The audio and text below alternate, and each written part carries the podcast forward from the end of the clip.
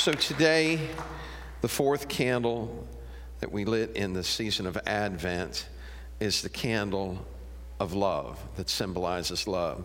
And today, I want to talk to you about the gift of love. I'll unwrap this a little bit later in the service. How many of you have ever received a gift from someone that spoke to you about how much that person loved you? Anyone for and, and see the thing is is that that's communicated differently depending who you are. For some, a gift of love may be diamonds and pearls. okay. a gift to others, a gift of love to someone else may be a shotgun. That's a subtle hint for all the guys. So, what I'm saying is this is whatever that gift is, it, it communicates something special to your heart and it lets you know that you're loved. It may, it may be something that someone thought of. Someone may take a picture and, and have it put into a portrait for you, and, and, and it, it, it just touches your heart in such a way that it, it's very special to you. I remember seeing my wife brought to tears with a gift communicating love to her. And it was a very sharp pair of scissors. True story. She, she cuts hair. You know, she loves to cut hair, and somebody got her some really sharp professional scissors, and a tear came streaming down her eyes. Oh, thank you. Huh? No, I didn't either. She said, I didn't know that that would do that to me. And so it, it, communicates to us differently. How many of you have ever received a gift where someone was trying to communicate love to you, but it kind of missed the mark? You know what I'm talking about? It's kind of like, you know, I don't know about that. Years ago, our son uh, went to have a portrait done of us. We, we got it at Christmas time and we unwrapped this portrait and someone, he'd taken a picture of us and someone had sketched us and it was a chalk, you know, very, very beautiful. And when we unwrapped it, we were just, you know, speechless because we couldn't figure out who those two people were. They made Debbie look 10 to 15 years older, and they made me look 20 to 30 pounds heavier. And don't you say a word. And so, what happens is it was meant to communicate love, but it communicated something else. And a matter of fact, we had to leave the room so we could communicate with one another. Because we walked out of the room and said, I mean, is this, is this a gag? Is this real? Is this, I mean, what? And, but it holds a very prominent place in our house, somewhere in the back of a closet. the unique thing about that is, you know, the old saying is what goes around comes around. And so when Jonathan got married, that friend that he had hired to do a painting or a, a, portrait for us decided on his wedding day to do one for him. And they displayed it prominently at the reception. Where, where, when people were coming in and he looked at it and i could tell by the look on his face he was as thrilled as we were so gifts gifts of love gifts that communicate to us and speak to us about someone that really cared, someone that really thought about what they were giving. I, is there anyone in here that's in a, a habit of running out at the last minute and doing all your Christmas shopping and and uh, you know and good luck with that. what are you saying? Because then by it's usually picked over, right? And so it's like, oh, I should have got this earlier. I should have. But a gift that's thought out a gift that is spent, that, that you know someone spent time. I had a gift like that given to me one time. It was a gift that touched me in such a profound way that it, I, I, I literally broke. And what it was is, uh, you know, my father, you, you know that my father died when I was 15 years old, and so my children never met him. They didn't know anything about him, and there wasn't a lot that I could communicate to them about his time in the service. If you would put that picture up. My dad was in the Navy during the Korean War.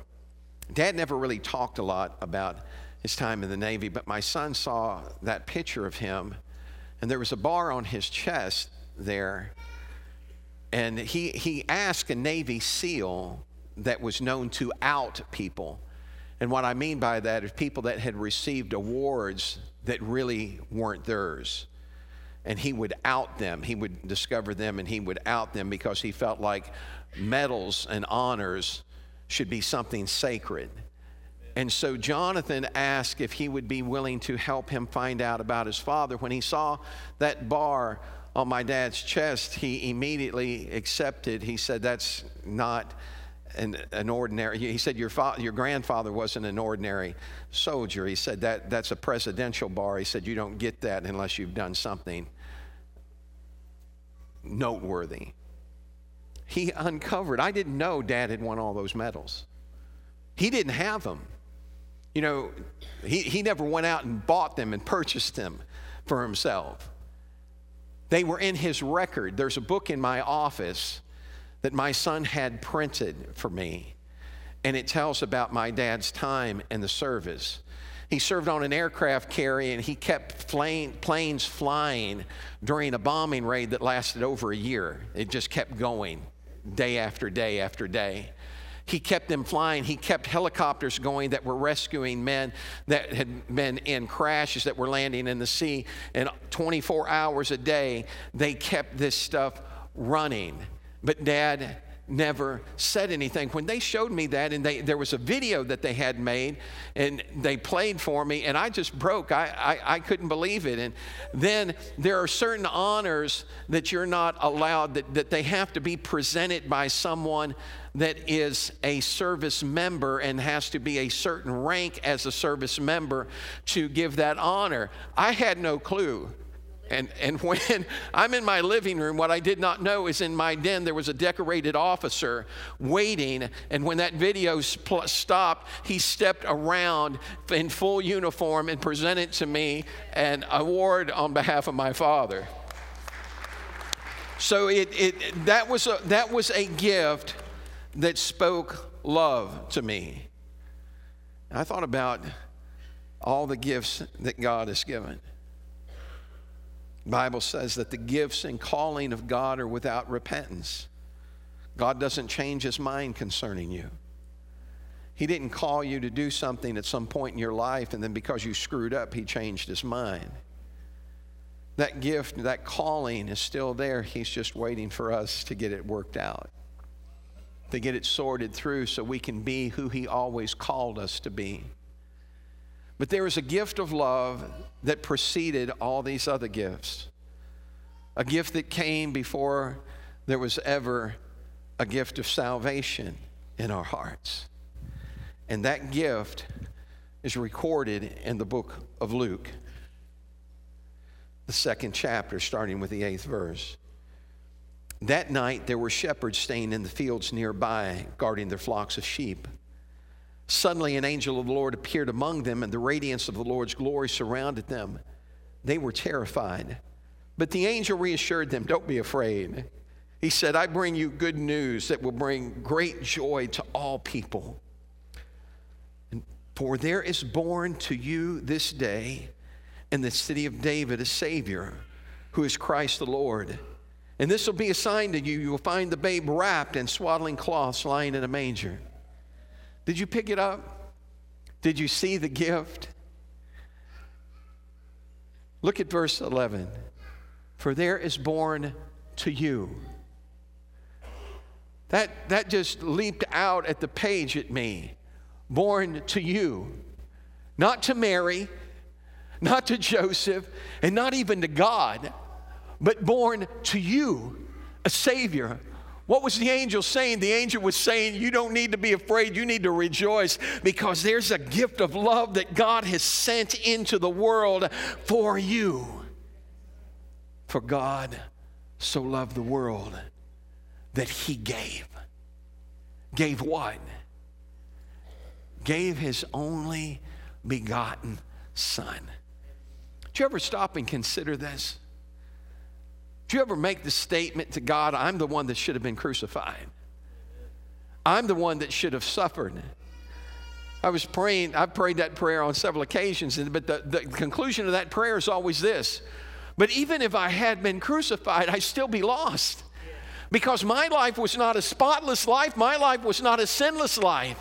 And so the only way that I could be saved is for God to love me so much uh, that He would rather die for me than live without me. And He communicated that to us in Christ. That, my friend, is a powerful gift of love. Someone say, He loves us born to you a Savior, Christ the Lord. Do you know what that little phrase, Christ the Lord, what that's translated to from Greek? It means the Messiah, supreme in authority. What he did for us was a choice. No one took his life, he laid it down.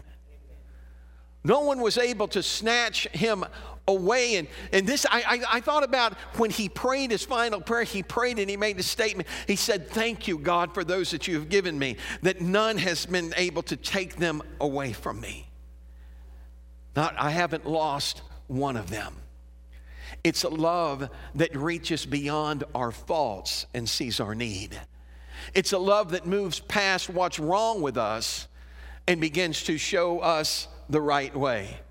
But you know, this gift of love that God gave in Christ, He communicated it more than just when Jesus came and was born in a manger. He communicated it in an even deeper fashion with greater meaning.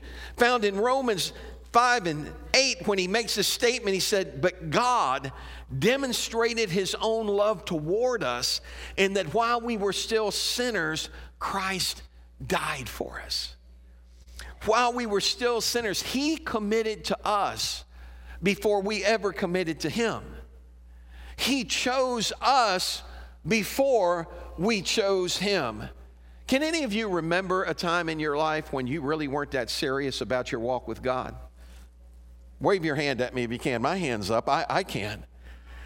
And I thought about that, and then I contrasted that to the love of God. Because there's never been a time that existed when God wasn't serious about us. There's never been a moment in this history of this universe that God wasn't committed to us, wasn't serious about us, in so much so that it says that He was a lamb that was slain from the foundation of the world. He knew you would mess up before you did and loved you anyway knew you would blow it before you even got your pucker up, and forgave you anyway, made a way for us through Christ. Somebody say, That's love. I thought about that kind of love, and that kind of love is a sure and steadfast love. You remember sayings about love? You know, we talk about love and we describe it in all kinds of ways. You know, we talk about love synonymous with pizza. Oh, I love me some pepperoni. We talk about loving shoes. Oh, these shoes are just wonderful. You know, I feel like I'm walking on air. And then when we go to bed at night, we tuck our shoes in the bed beside us, hoping they get a good night's rest. Oh, that's, that, that, that's ridiculous, right? These are innate objects, you know. You may like that, but to ascribe love to that? But there's a steadfast love that comes from God. I thought about how that we, how many of you remember dating? You know, when you were younger, you remember your first date? I know some of you are a little hesitant to. My wife, I wasn't her first kiss, but I was her last. What are you, what are you talking about? I'm saying that sometimes people are fickle. You know what I'm talking about? Have you ever had somebody fickle love you, you know? Or have you ever loved someone when you were fickle? You know what I'm talking about? It's like on Tuesday, you, oh man, I love you so much. On Thursday, I don't ever want to see you again. It's because our emotions control us. Our emotions give, it's like they, they cause us to respond in ways and act in ways that we never thought we would, but our emotions get away from us. We lose control of our emotions. How many of you have ever been driving, going down the road, you're happy, you're singing, somebody cuts you off in traffic, and you're singing a new song now? And you're, if you're not careful, you find yourself chasing people through town Ben does that all the time. Of course, he's got two lights on what he's chasing with, but so we we are our emotions affect the way we love. But he was committed to us. God never based his love on for us on an emotional high or a low. God's love has been constant for us. There's never been a time that you haven't been on His mind. Never been a moment that He hasn't loved you. That kind of love you can't find in human hearts. It's a love that passes understanding. It's written about in Romans 8 and 35 when Paul makes a statement Who shall separate us from the love of Christ. It's, it, it's actually written, you understand that these, the, the, the scripture was written without punctuation. There was no punctuation in scripture. And here, the translators pose that as a question. When I read it, I can't help but read it as a statement. Who is going to separate us from the love of Christ? In other words, it's like, and, and if you read the rest of it, you can see that it is a statement. Paul's not asking the question, trying to think and live in fear that there's something out there that might separate us from the love of Christ. Paul is saying, I know in whom I've trusted, in whom I believe, uh, and I'm persuaded he's able to keep that I've committed to him against that day. What's Paul saying? Look, his love for me is steadfast, uh, it's unmovable, and it's sure. And so here, when he makes this statement, he says, Who shall separate us from the love of Christ? Shall tribulation? Or distress or persecution or famine or nakedness or peril or sword? The answer is no. And it's been proven throughout history across the world. Places that are in famine where people are starving to death, you find people there that are still loving God. Famine hasn't been able to separate them from the love of Christ. And places where are war torn and, and, and, and buildings are being bombed and lives are being lost, the sword has not been able to separate them from the love of Christ. As a matter of fact, thousands upon thousands of people have given their life because of his love. Paul goes on and says, I'm persuaded that neither death nor life, nor angels, nor principalities, nor powers, nor things present, nor things to come, nor height, nor depth, nor any other created thing shall be able to separate us from the love of God which is in Christ Jesus our Lord. What's he saying? He's saying, I've looked at it all, and there's nothing that can separate Christ from loving us. Now, he wasn't talking about us loving Christ. Sometimes our love gets so fickle that when something happens, we throw up our hands ready to quit. Aren't you glad that any of you, well, you don't have to raise your hand on here. Just let me pose this question. Has anybody in here ever quit on God? Isn't it comforting to know that when you quit on God, He doesn't quit on you? that He keeps loving you. He understands you're going through a rough time right now, and I'm not writing you off and saying, hit the road, Jack, and don't you come back no more, no more, no more, no more. He's extending his hands to you, saying, Whosoever will, let him come. He's letting you know that he's there and he's ready to free you and surrender you to his will. Then we ask the question, but how, how can we love God when we've never seen Him? I mean, how, how is it possible to love God if you haven't seen Him? And yet, Peter addresses this. And listen to what Peter tells us. This is 1 Peter 1 and 8. Listen to what he says. You love Him even though you have never seen Him. Though you do not see Him now, you trust Him and you rejoice with a glorious, inexpressible joy. The reward for trusting Him will be the salvation of your souls. This salvation was something the prophets wanted to know more about when they prophesied about this grace of salvation prepared for you. They wondered what type or situation the Spirit of Christ within them was talking about when He told them in advance about Christ's suffering and His great glory afterward. They were told that their messages were not for themselves, but for you. And now this good news has been announced to you by those who preached in the power of the Holy Spirit sent from heaven. It is also wonderful that even the angels are eagerly watching these things happen. People that prophesied about his coming and they desired to know about it, he said, No, this isn't, this isn't about your time. This is about, for unto you a Savior is born. Unto you. And what will we do with that gift of love? Will we embrace Him?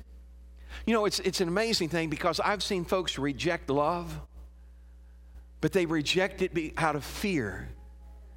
They reject it because they're not sure. I thought about we've got cats that showed up at our house, and I don't know whose cats they are. All I know is they're hungry cats. And, and they were baby cats.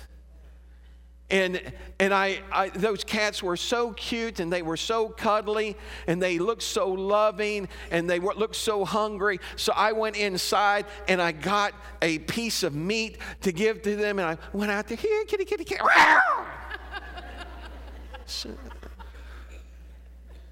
I didn't think those cats were so cute anymore when I saw blood coming out of my hand. Those cats striked me, swatted me. What'd you do? I went and got my shotgun. No, I didn't. No, I didn't. No. But sometimes that's our response, isn't it? Is that when we're hurt, we hurt back that when we're swatted at, we like to do a little bit of swatting ourselves. What'd you do? Well, we kept feeding them.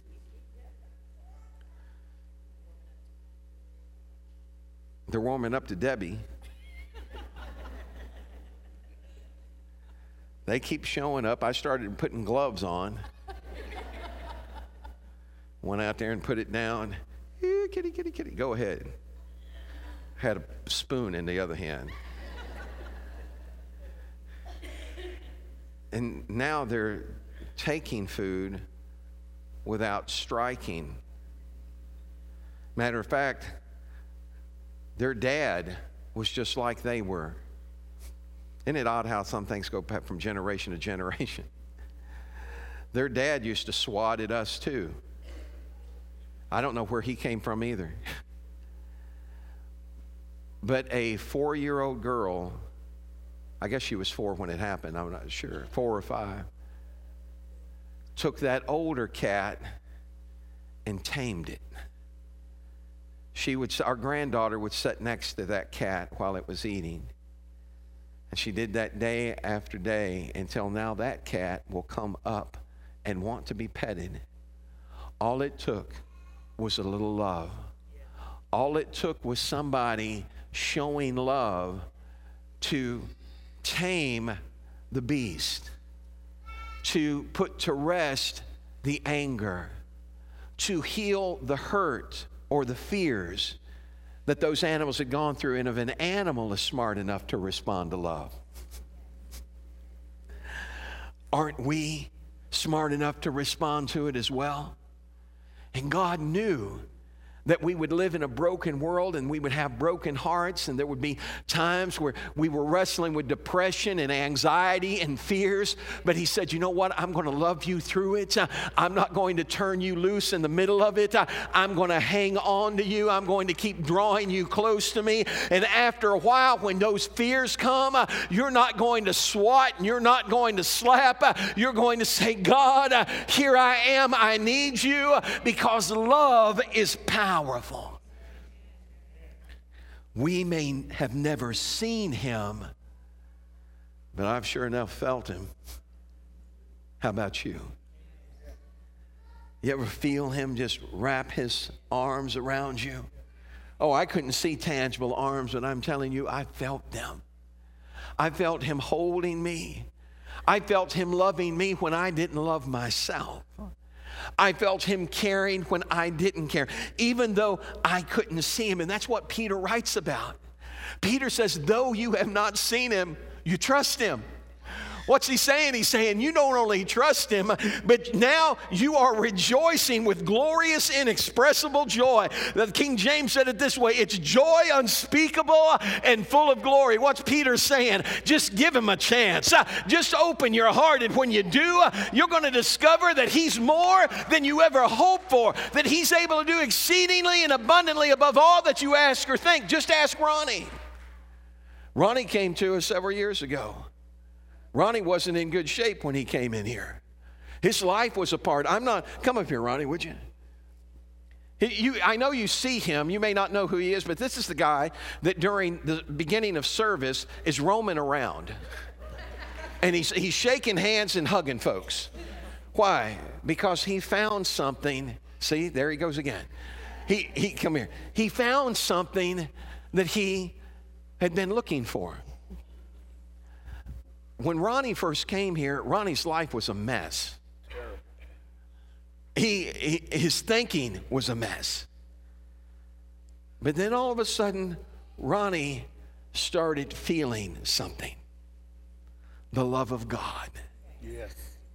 You know where he was feeling it? Coming from you. Ronnie came to me, this has been several years ago after he'd been coming for some time, and Ronnie came to me and he said, you guys saved my life. Yes, see? And I thought about what God does. God shows you love so you can show that same love to someone else. Because He loved us, we ought to love one another. When He reached out His arms and wrapped around me, it made me want to reach out my arms and wrap around someone else and let them know you're not alone, you're not by yourself. There's a God that cares, there's a God that understands, and there's a God that can deliver. Give Ronnie a big hand. Thank you, Ronnie. He loves. I don't have to see him to love him. Just ask Fanny Crosby. That's your cue. There. Fanny Crosby was born in 1820 and lived in 1915. She was born blind. Listen to what she says I feel a hundred hymns in my head. The Lord has given me a purpose in my life. Blind. But she wasn't blind to his love. She could understand his love. How, how's that possible? It's a gift. Everyone say, it's a gift. Well, aren't you anxious to open gifts? Any of you ever peek in your gifts? Not me. I want to be surprised. So when I open a gift at the house, girl, you wrap that good. When I opened a gift at the house, I, I had no clue what's inside. All I know is that it was given out of a response of love. God so loved the world that he gave. How can I love him and never have seen him? In the beginning was the Word and the Word was with God, and the Word was God. Verse 14 says, And the Word became flesh and dwelt among us. How, how, how is that possible that I can love him and having not seen him because when I, how did Fanny love him? She was blind. Fanny could love him. She not only not seen him, she never seen anybody. But here's the deal is that Fanny had heard. Faith cometh by hearing, and hearing what? The Word of God. And the more she heard this Word, the clearer a picture she got of him until she made the statement that there are a hundred hymns in my head she would write over almost 9,000 hymns in her lifetime. She wrote hymns like Near My God to Thee. She wrote Blessed Assurance. Every time she, you see, her eyes could never see, but she saw better than many people ever see because she saw His love. She saw the reality of who He was, and she couldn't help but put a pen to it and begin to sang about it.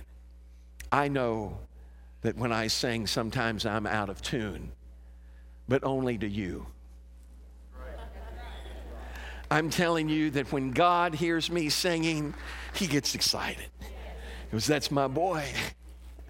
He's singing. Now, he's probably not excited if I'm singing about Jeremiah was a bullfrog. But when he hears me singing about him, and my love for him, I can't help but think that he makes heaven hush for a second. Wait a minute. it's my boy. That's my girl. When we on Sunday mornings gather in here and we begin to worship God, and they they come together, and the reason they come to that, they're not practicing worship. They're making sure they know the words and they've got that together. But when we worship, something happens in this building. You feel it every Sunday. When all of a sudden you turn your face away from the things you're going through, you quit looking at what you're facing and you begin to look toward Him, it changes everything. Somebody say it with me love is a powerful force. I want you to watch this clip. Is a story that took place at the UMass Memorial Hospital in Worcester, Massachusetts in 1995. On October 17th, twin girls Kyrie and Brielle Jackson were born there, 12 weeks before their due date. Each of them weighed less than a kilogram at birth. By the intensive care rules, each girl was placed in a separate incubator. It was supposed to help avoid the possibility of the girls getting infections from each other. From the very first days, Kyrie began to gain weight and develop well, but her twin sister Brielle wasn't doing quite that well. She could hardly breathe, had heart problems, and low oxygen saturation. Things got much worse on November 12th. Baby Brielle cried for so long that she developed serious breathing problems. Her skin was turning blue. Seeing her bluish gray fingers, the parents were in despair. When Brielle's condition became critical, Nurse Gail decided to try a different approach to bring her back to life. She did this with the parents' consent, who were willing to try anything for their baby to get better. This practice was used in many European countries, but was virtually unknown in the States. The nurse put the stronger girl in the incubator with her dying sister, and very soon a miracle happened. As soon as the girls were placed together, Brielle moved closer to Kyrie and began to calm down. But an even greater shock for the adults was still coming. Kyrie suddenly held out her tiny hand and hugged her sick sister. Almost immediately, Brielle's heart rate stabilized and her temperature normalized. One might not have believed it if it weren't for the photo and recording devices. Everyone was in tears. The girls were left together, and despite the limited space, they both began to develop much faster, especially Brielle. She was showing significant changes for the better. The story and the photographs of the two babies made it into the pages of Life and Reader's Digest. The moment when Kyrie hugged her little sister was called the saving hug. The saving hug. When God, if, if, if we respond that way as humans to a human touch, how do you think we respond when we're hugged by heaven? For God so loved the world that he gave. He wrapped his arms around us and hugged us. It was a saving hug. To you, a Savior is born. It changed our lives forever. Now, freely you've received, freely give. How many of you have been touched by the saving hug of God? Wait, stand up with me if, you, if you've been touched by God's saving hug. Stand up.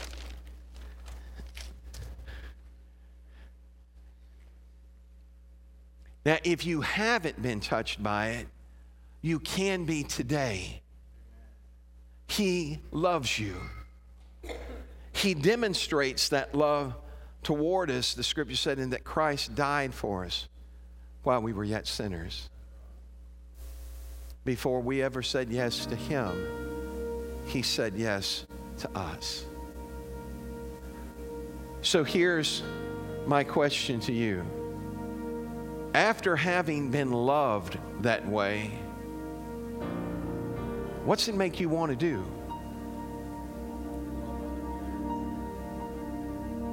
They used to sing, Give me that old time religion. It's good enough for me. Makes you love everybody makes you love everybody. So, what God has given to us, we need to be willing to give of ourselves to others. The scripture said, By this shall all men know you, are my disciples, is that you have love one toward another. It's easy for me to say, I love you, but it's another thing for me to get that love to you. For you to understand that there's a God that cares more than we ever could possibly know. You say, well, Pastor, that was just a fluke. That story happens 18 years ago now. That just a fluke? No. 2018, it happened again, except this time it was two brothers, twins.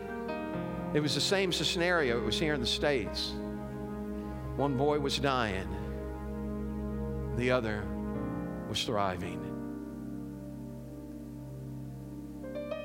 The mother put them in the crib together because the doctor said hope is gone. You need to say goodbye to your baby. So they brought the baby's brother, the twin, to the hospital to say goodbye. When they placed the twin in the crib with his brother, the brother began to respond. Instantly, his vitals went up, his oxygen levels increased. They took the boy away that night and left, and they thought he's getting better. But his brother took another turn for the worse. They said, You need to come back in and you need to say goodbyes. He's, he's gotten worse now, but this time the parents knew exactly where they were going to do. They're thinking, we're not coming in to say goodbye. They grabbed his brother, took him in, put him back in that crib, and left him in that crib. And he got better and better and better uh, until all of a sudden uh, he was well enough to go home. I'm telling you that love will make a way where there seems to be no way. And so today, God wants to wrap his arms around you, just like those babies wrapped around each other. But sometimes the way that God does that is he uses someone else to communicate that to you. So if you're in this building today and you're saying, Pastor, I, I need that. I need to feel that love. Or you may be in here saying, Pastor, I've felt that. And I desperately want to be able to communicate that to someone else. If you're in here today and either one of those are where you're at, I want to invite you down to the front of this building right now, very quickly.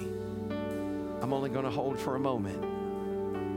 You have to make a decision how you're going to live your life. Are you going to live your life closed? A closed door and just keep it all in, or are you going to share what God's done for you? This is the season for sharing.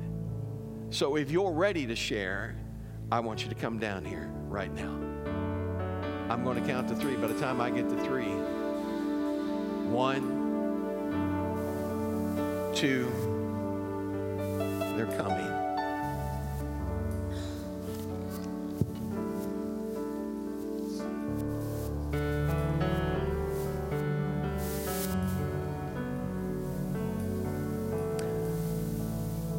Grew up next to my friend. His name was Greg. He was like a brother to me. We were real close in age. I took Greg with us when we went fishing. We went camping. I remember the day that Greg looked at me and he said, I wish your dad was my dad. See, I'd watch Greg's dad.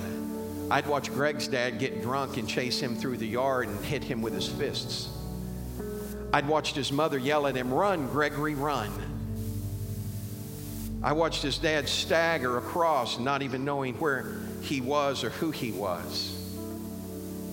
And those words echoed in my mind I wish your dad was my dad. I couldn't make my father his father, but I can now.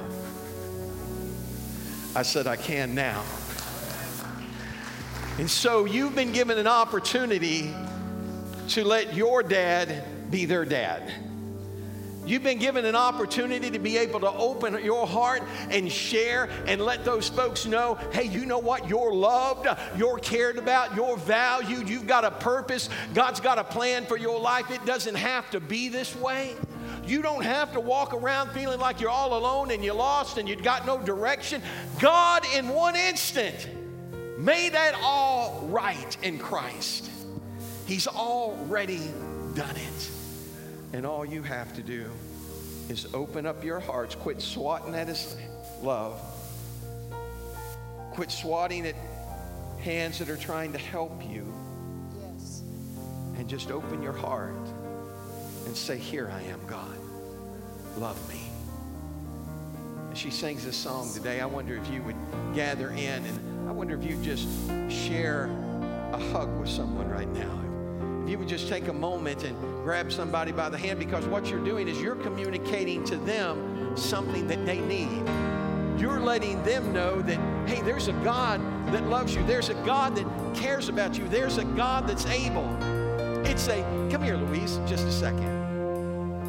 I thought about this. She, Louise has been so faithful for so many years and she, she did so many conferences and that. And then it's been a struggle for her because now she's wrestling with her own health issues. And she was always praying for others that had those. But she continues to come, even when she's hurting. And I thought about the power of a hug. Come here, Deb.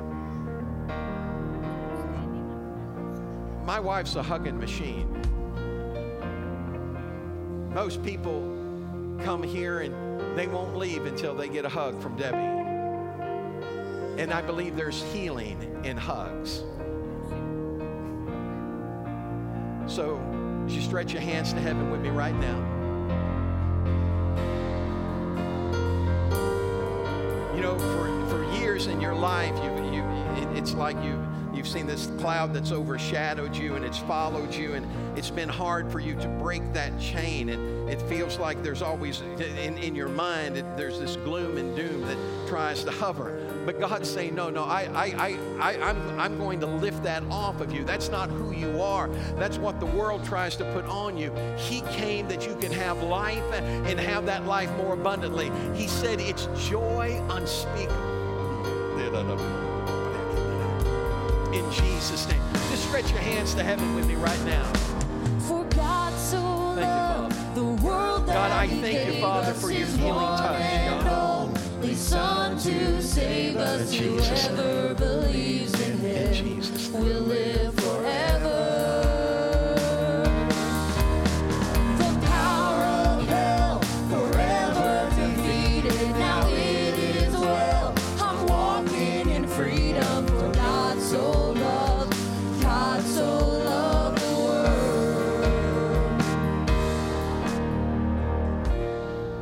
guys, I love this today. I just looked around and I, it just dawned on me that mostly guys are up here.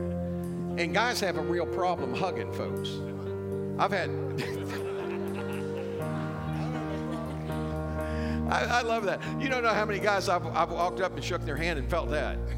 You know, because they thought, oh no, you ain't coming for me. There's something about a hug that melts walls. There's something about a hug that opens the hearts. We've got to let God open us up because God wants to use us. God wants to flow through us. How many of you ready to let God flow through you? Are you ready to do that? Then right where you're at, you don't have to come up here, but right where you're at, if you're ready to let God flow through you, I want you to get a hold of someone by the hand right now and just hug them. Just hug them and, and say, I, I just want God to flow through me. I, I just want God to use me as a vessel that He right now, all across this building? All across this building. The world that He gave us is one and only Son to save us. Whoever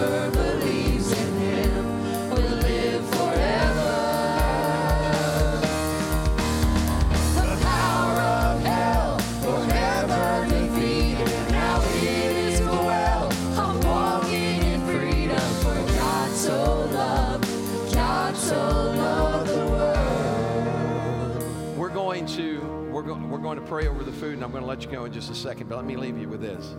Yesterday, there was a young man that came here, and he was ringing the bell, and Dwayne went to answer the door, and he said, "I just want to talk to someone." And Dwayne knew I was in the study or in my office studying, and he didn't want to disturb me, and he finally called and he said, Pastor, there's a guy out here, and he said he's got to talk to somebody. So I went outside, and when I began to talk to him, he said, I'm just going to let you know up front, I really don't believe in God and all this. He said, but I, I he said, I'm, I'm losing my, my faith in humanity. And I said, I just need to talk to someone. So we went down to McDonald's and I let him talk for a while and listen to what he was facing and what he'd gone through. And then I looked at him and I said, Now, when you came, you said that, you know, you'd lost your hope in humanity, but you don't believe in God. the only hope for humanity is God.